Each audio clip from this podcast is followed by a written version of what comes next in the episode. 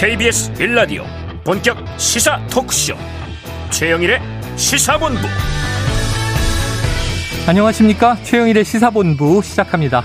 자 이제 새해 첫 달도 중순으로 흘러갑니다만 참 이게 시끌시끌한 나날입니다. 헌정사상 처음으로 야당의 현직 당대표가 검찰 소환에 출석을 했고요. 자 현장의 이 찬반 집회도 시끄러웠지만 이 시각이요. 엄청난 이익에 개입된 커다란 범죄냐 아니면 검찰이 기획수사로 없는 죄를 만들어서 야당을 탄압하는 것이냐 이렇게 180도 갈려 있습니다. 자, 최근 무인기 문제도 그렇습니다. 이게 대통령실 앞마당까지 뚫린 안보 무능이냐 아니면 야당이 과도한 문제 제기로 오히려 적을 이롭게 하는 것이냐 자, 나아가서 이 전 정부의 책임이냐 현 정부의 책임이냐 싸우고들 있는데요. 자, 여당 지도부는 이런 말을 했죠. 적은 휴전선 너머에 있다. 맞는 말입니다. 그런데 이거 뒤집어서 또 보면요. 서해 북한 영해에서 피격당한 우리 공무원은 북한이 만행을 저질렀는데 왜 전 정부와 현 정부가 싸우는 이슈가 되어 있단 말입니까? 자, 어제 출연자 한 분이 이런 말을 했습니다. 내일 지구가 멸망할지라도 오늘 한 그루의 사과나무를 심겠다. 자, 이것이 정치의 마음이 되었으면 좋겠습니다. 지금 우리에게 필요한 사과나무는 과연 무엇일까요?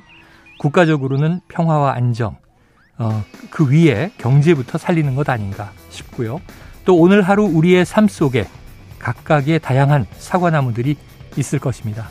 그 사과나무를 찾아서 오늘도 최영일의 시사본부 출발합니다.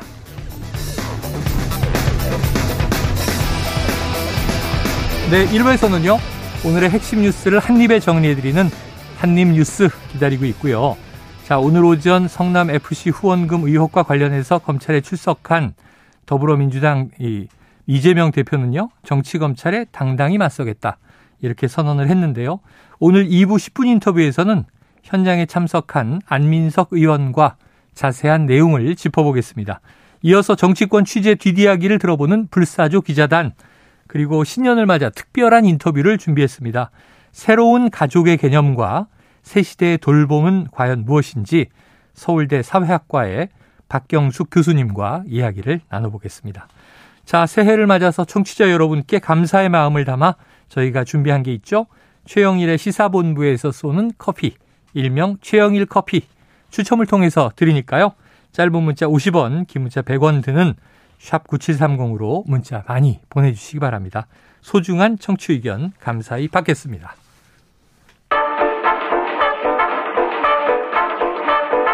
최영일의 시사본부 한입뉴스.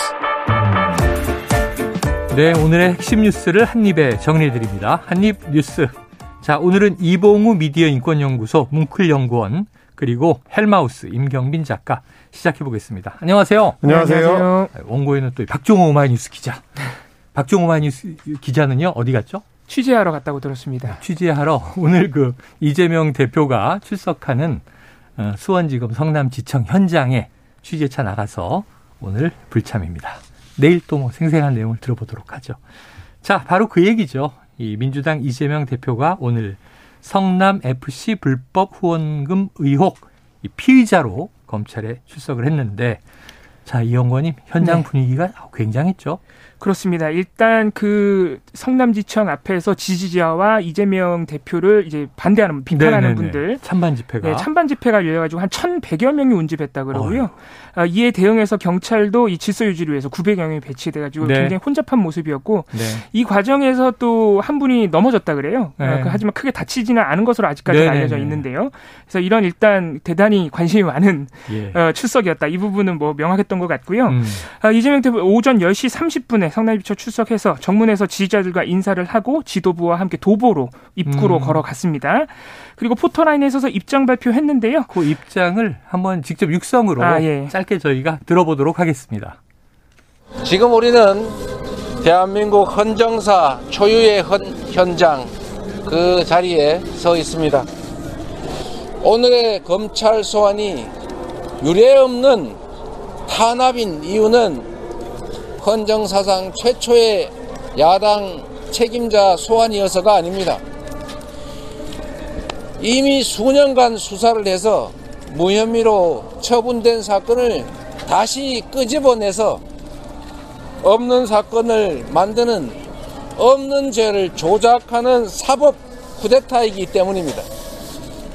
검찰은 그동안 정권의 시녀 노릇을 하다가 이제 권력, 정권 그 자체가 됐습니다. 검찰 공화국의 이 횡포를 이겨내고 얼어붙은 정치의 거울을 뚫어내겠습니다. 당당하게 정치 검찰에 맞서서 이기겠습니다. 감사합니다. 네, 이게 이제 정치 탄압인데 검찰의 쿠데타다. 나는 당당히 맞서서 싸워 이기겠다.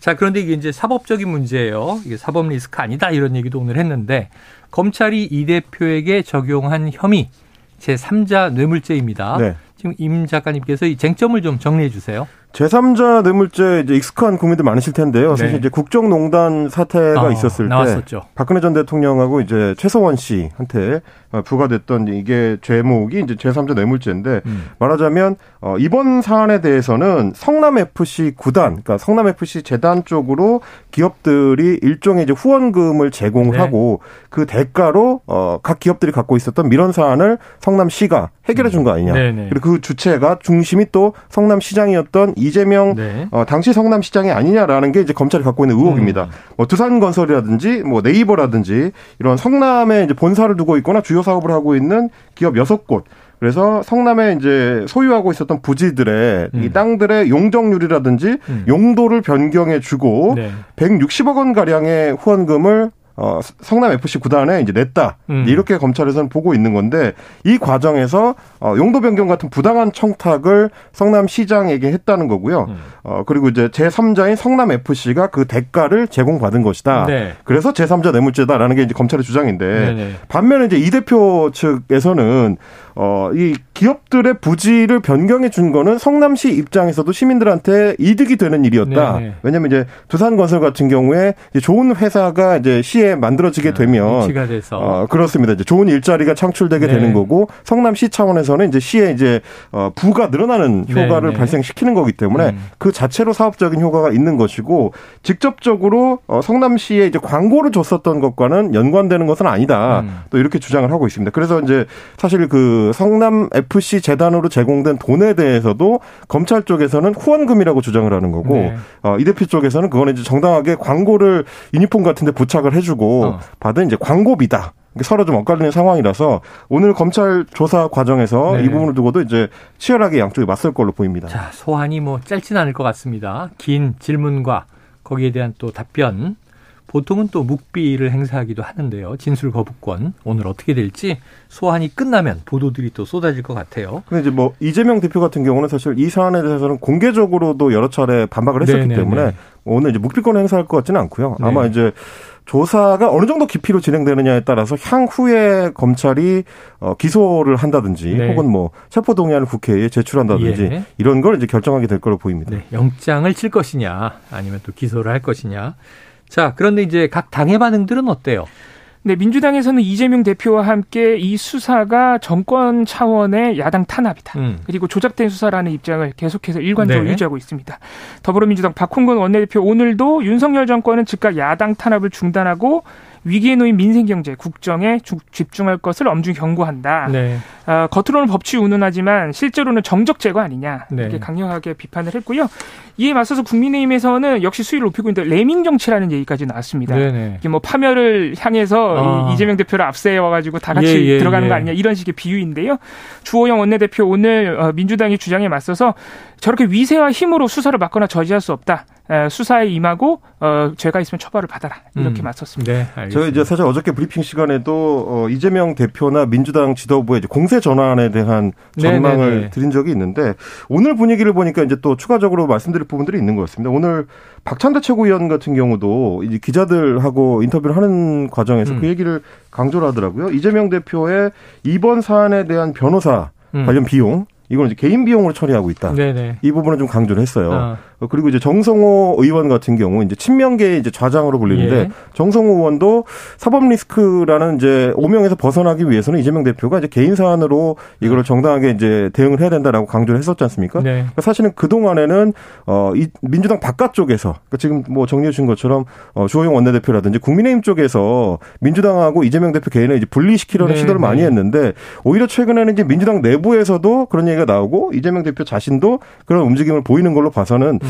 이번 검찰 출석을 계기로 해서 설 전까지 전반적으로 좀 공세 전환을 하려고 예, 하는 것 같다. 예. 음. 검찰이 지금 1년여 동안 계속 집중적으로 수사를 해왔는데도 직접적인 그 범죄와의 연결고리를 만들어내지는 못했지 않느냐. 네. 결국 이제 법리 싸움을 하는 성남 FC 건 같은 경우도 뭐 이재명 대표가 직접 돈을 받거나 한 건 아니기 네. 때문에 네. 이런 방식으로밖에 못하는 걸로 봐서는 별게 없는 거 아니냐. 이런 자신감에 기반해서 네. 검찰을 향한 어떤 공세 수위를 좀 높일 걸로 그렇게 좀 전망이 됩니다. 그래서일까요? 오늘 이제 이 소환에 응한 출석에는 사실 뭐 민주당 지도부가 총출동해서 저도 화면을 보니까 그 많은 사람들을 이제 뚫고 10여 분 동안 이제 정문 앞까지 가는데 거기에 보니 박홍우 원내대표를 비롯해서 최고위원들 또 김남국 의원, 뭐 장경태 의원들이 다 대거 참석을 했더라고요. 네. 자, 앞으로 이제 공세 전환은 어떻게 될 것인가 지켜보도록 하고요. 이 사안이 오늘 좀 핫이슈다 보니까 저희 2부 10분 인터뷰 안민석 의원 그리고 또 불사조 기자단에서 자세히 분석해 보도록 하겠습니다. 자, 그런데 이제 성남 FC로 소환을 했다. 왜냐하면 그동안에 쭉 이어진 언론 보도를 보면 대장동으로 소환할 것 같았는데 네. 최측근들이 다 구속이 됐고요. 기소도 됐고. 자, 그런데 이제 그건 어떻게 되는지 지금 천화동인 1호 소유주 김만배 씨죠. 언론계에 로비를 했다는 소식 어제 나와서 이거 언론 게이트 아닙니까? 그랬는데 좀 자세한 정황이 속속 드러나고 있다면서요. 그렇습니다. 이게 언론 보도가 1월 5일부터 뭐 조선일보, SBS 등 주요 매체를 네네. 통해서 본격화되고 있는데요. 어, 뭐 간단히 말씀드리면 한겨레 간부가 6억, 중앙일보 간부가 9천만 원, 한국일보 음. 간부가 1억. 음. 이렇게 이제 김만배 씨 측과 돈거래 했다. 돈을 받았다는 네, 얘기죠. 네. 어, 이 기자들은 일단은 개인 간의 돈 거래라서 뭐 돈을 빌리거나 갚는 과정에 있다라고 해명을 음. 했지만 한겨레 같은 경우는 곧바로 사과 보도를 내고 네. 진상조사 착수했고요. 어. 어. 그리고 어제 그리고 오늘 연달아 나온 입장을 보면은 김현대 대표이사 등 경영진이 모두 어, 다음 달에 사퇴하기로 어, 했고 어, 다음 달에 마침 또 새로운 대표이사를 뽑는 아, 원래? 네, 달이기도 네네. 합니다. 그와 동시에 외부인이 참사, 참여하는 진상조사 그리고 당사자를 해고하는 조치까지 음. 한겨레는 일단 빠르게 예, 조치를 취하고 있는 모습인데요. 네. 이후에도 기자들 김만배 씨가 기자들과 만나서 뭐 골프를 칠 때마다 100만 원씩 줬다. 네. 동거래를 한 기자가 어, 수십 명에 달한다. 네. 이런 보도들이 계속해서 이어지고 있는 상황입니다. 그래요. 자, 어제는요 또 이 천화동인 지분을 2025년에 동균회 그러니까 이제 유동균회에 넘기기로 했다. 이런 진술이 추가로 보도가 됐어요. 이게 남욱 변호사의 진술인데 이 또 남 변호사는 이 유동균회를 이재명 대표 측으로 이해했다. 이렇게 진술을 했는데 자, 임 작가님 요거는 네. 좀 어떤 영향이 있겠습니까? 이게 사실은 뭐 맥락상으로 보면은 그동안 나왔었던 뭐 남욱 변호사의 어떤 주장들의 연장선상에 있는 걸로 아, 봐야 그렇죠. 될것 같습니다. 뭐 그동안 재판 과정에서도 남욱 변호사 같은 경우는 지난해하고는 입장을 좀 바꿔서 네. 대체로 천화동인 1호의 어, 자금이라는 게 결국은 이재명 대표 측 그러니까 정진상 뭐전 네, 네. 실장이나 김용 부원장을 경유해서 음. 당시 이제 성남 시청 쪽 사람들 쪽으로 어, 배정되도록 돼 있는 사실상의 이제 뇌물이었다라는 식의 이제 주장을 많이 했는데 네. 오늘도 보시면 내용상으로 봤을 때는 약간 애매하게 말을 하고 있습니다. 네네. 그렇게 이해했다라는 아. 거는 본인이 이제 확정적으로 이제 책임을 질 수 있는 발언이라고 하기는 좀 어렵고요. 예. 그동안 이제 남욱 변호사가 이제 계속 해왔던 것처럼 일종의 이제 전언을 하는 건데 음. 그렇게 들었다 혹은 뭐 내가 이해하기로는 그런 걸로 보였다 이제 이런 식의 발언이라서 결국 이 발언도 김만배 씨 본인이 확정적인 증언을 재판에서 해줘야 이게 이제 결국 뭐 음. 유동규 씨라든지 뭐 정진상 전 실장이라든지 김영부 원장이라든지 혹은 이재명 시장까지 아우르는 뇌물의 성격을 좀 더 특정할 수가 있을 텐데 네. 아직까지는 역시 마찬가지로 이제 전원 성격이라는 것이고요. 네. 또 하나 좀 특이할 만한 점은 이제 2025년으로 특정을 했다는 겁니다. 내후년이네요. 네.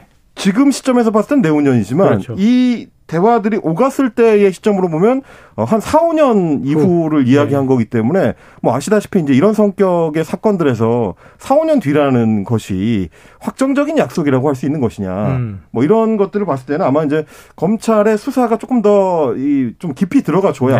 그래서 이제 사실관계를 좀 더 명확하게 밝혀 줘야 이 사안을 가지고 어떻게 재판이 진행될지를 좀 예측할 수가 있을 것 같은데 네. 지금 이것만으로는 약간 좀 부족하다라는 느낌이 좀 있고요. 그래요.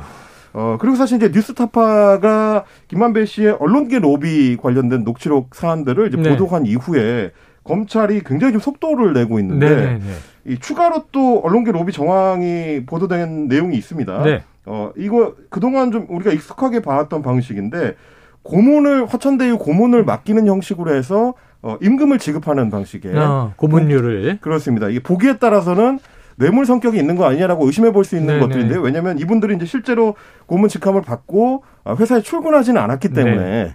어, 이게 이제 결국은 우회적인 뇌물 아니냐. 어. 이전에 뭐 곽상도 전 의원이라든지 네네. 박영수 전 특검이라든지 이런 사람들한테 줬던 돈들과 성격이 유사한 거 아니냐. 이런 의심을 하고 있는 것 같습니다. 중앙일, 중앙 일간지에서 논설위원을 지냈던 A씨 같은 경우에 연봉 1억 2천만 원에 화천대유 고문 계약을 했고요. 네네. 어, 실제로 2021년 6월부터 9월까지 4개월 동안 3,500만 원을 지급을 받았습니다. 오. 그리고 경제일간지의 선임 기자 출신 B 씨 같은 경우는 화천대유의 홍보실장을 지내면서 어, 약 27개월 동안 총 9천만 원의 급여를 받았습니다. 음.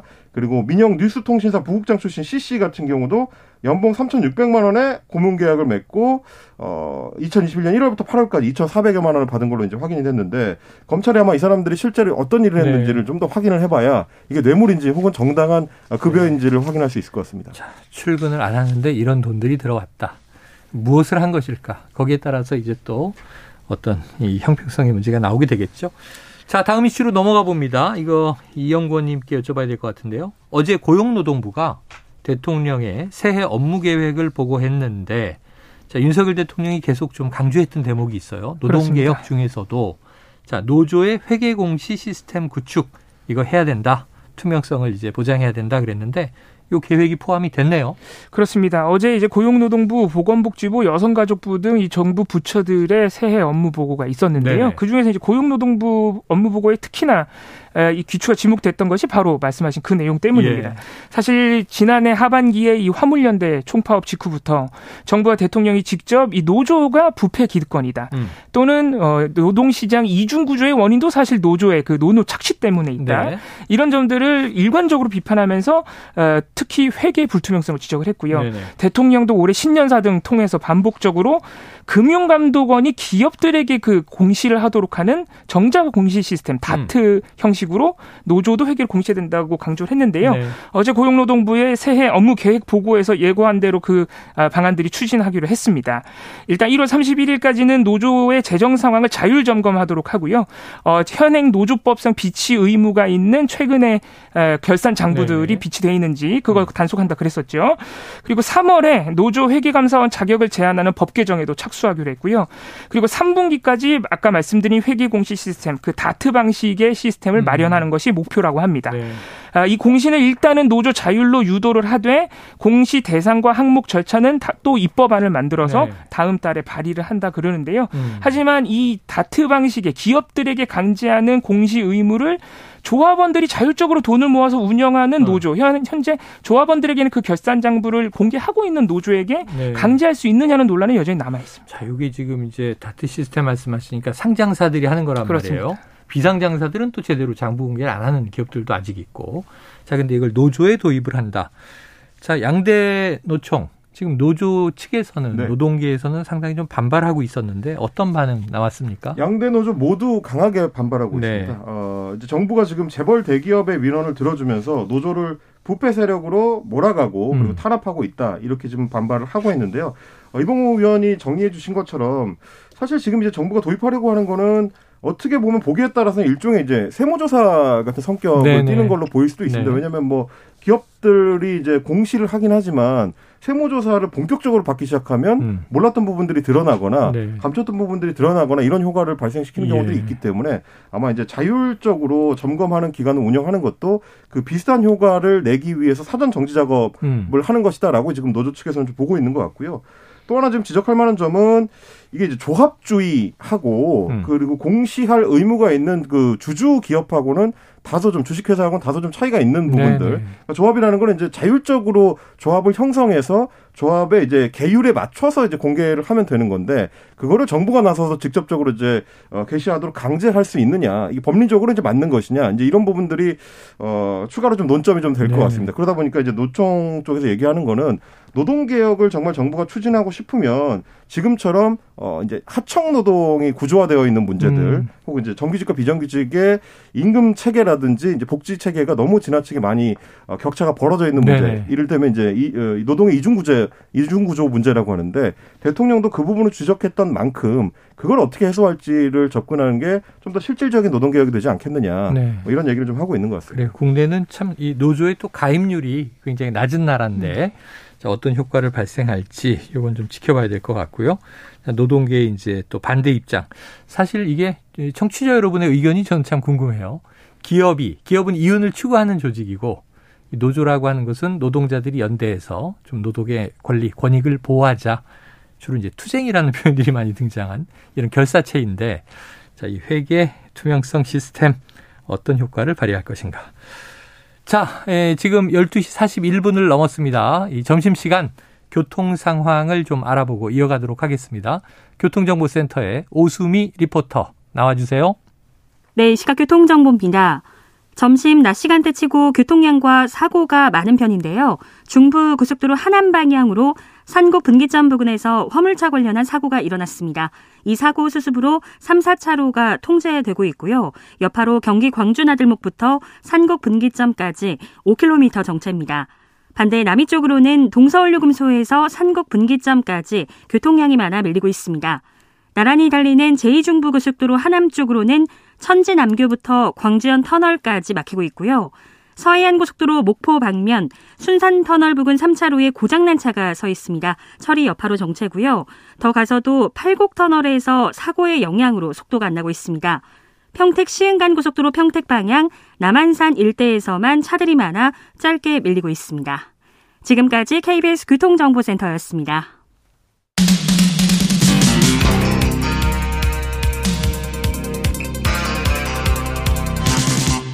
최영일의 시사본부.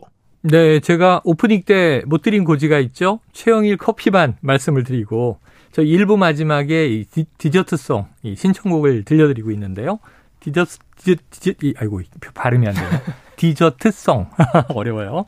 자, 요거 선정되시면요 저희가 치킨을 보내 드리고 있습니다. 그래서 오늘 시간이 많이 남진 않았지만 일부 끝에 들려드릴 디저트송 신청 계속 받고 있다고 알려드리고요. 짧은 문자 50원, 긴 문자 100원이 드는 샵 9730으로 보내주시면 되겠습니다. 자, 계속 좀 이슈를 이어가 보도록 하죠. 자, 임 작가님. 네. 자, 국민의힘 전당대회 소식. 이것도 사실 뜨거운데요. 이 나경원 저출산 고령사회위원회 부위원장과 대통령실의 갈등이 지금 좀 상당히 거칠어지고 있는 것 같습니다. 그렇습니다. 뭐 사실 이제 어느 정권이든지 간에 정부 입장에서는 어, 그리고 이제 뭐 대통령실 입장에서는 어, 다소 지금 협조가 잘 이루어질 수 있는 여당 지도부가 들어서는 쪽이 네. 좋긴 하죠. 네. 예, 그런 의지를 언뜻 언뜻 비추지 않았던 정부가 사실 없긴 하지만 예, 예. 이번 경우처럼 이렇게 적극적으로 대통령실이 이제 전당대회 관련된 네. 논의를 주도해 나가는 것처럼 보이는 음. 이런 상황은 굉장히 이례적으로 보이긴 합니다. 네. 어제도 저희가 이제 소개를 해드렸습니다만은 어, 당권 주자 중에 한 명인 나경원 저출산 고령사회위원회 부위원장에 대해서 대통령실이 그리고 대통령실의 수석이 직접 나서서 예. 사실상 이제 면박을 주는 어, 행보가 어제까지 계속 이어졌고요. 음. 그러면서 오늘 원래 예정되어 있었던 그 국민의힘 제주도당에서의 나경원 부위원장의 이제 당원 교육 음. 이 일정이 행사가 어제 오후에 갑작스럽게 취소가 됐습니다. 음, 강연이죠, 강연. 그렇습니다. 네. 이제 뭐 어, 강연이라고는 하지만 사실은 이런 행보가 지난 한 달여 동안 쭉 이어져 왔었기 네네. 때문에 뭐 당원들 사이에서는 사실상 당권 행보로 이제 여겨져 왔는데 어, 어 그거를 행사 하루 전날에 네. 갑작스럽게 취소한다라는 거는 그러니까 굉장히 좀 왜 취소한 거예요? 누가 왜? 일단 어, 나경원 부위원장 쪽 관계자에 따르면 네. 어, 당원 특강을 하루 앞두고 제주 도당으로부터 일정을 변경하자는 연락을 아, 이제 왔어요. 받았다는 거예요. 그런데 이미 이미 이게 이제 한 달 전에 일정이 잡혀서 네네. 기자들한테도 공지가 됐던 사안인데 음. 하루 전날 취소하는 것 때문에 좀 당혹스럽다라는 게 이제 나경원 부위원장 쪽 네. 관계자의 이제 말이었고요. 그러면서 덧붙인 게 제주 도당이 무슨 힘이 있겠냐. 위에서 지시가 있었을 것이다. 아. 라고 이제 한겨레 기자한테 네. 입장을 밝힌 겁니다. 결국에는 뭐 나 부위원장의 전대 출마에 대해서 대통령실에 불편한 기류가 네. 직접적으로 표출이 되니까 아마 이제 이런 거를 의식해서 제주도당이나 혹은 뭐 나 부위원장 양측에서 조류를 해서 이제 취소한 게 아니겠느냐 이런 얘기들이 많이 나오고요. 음.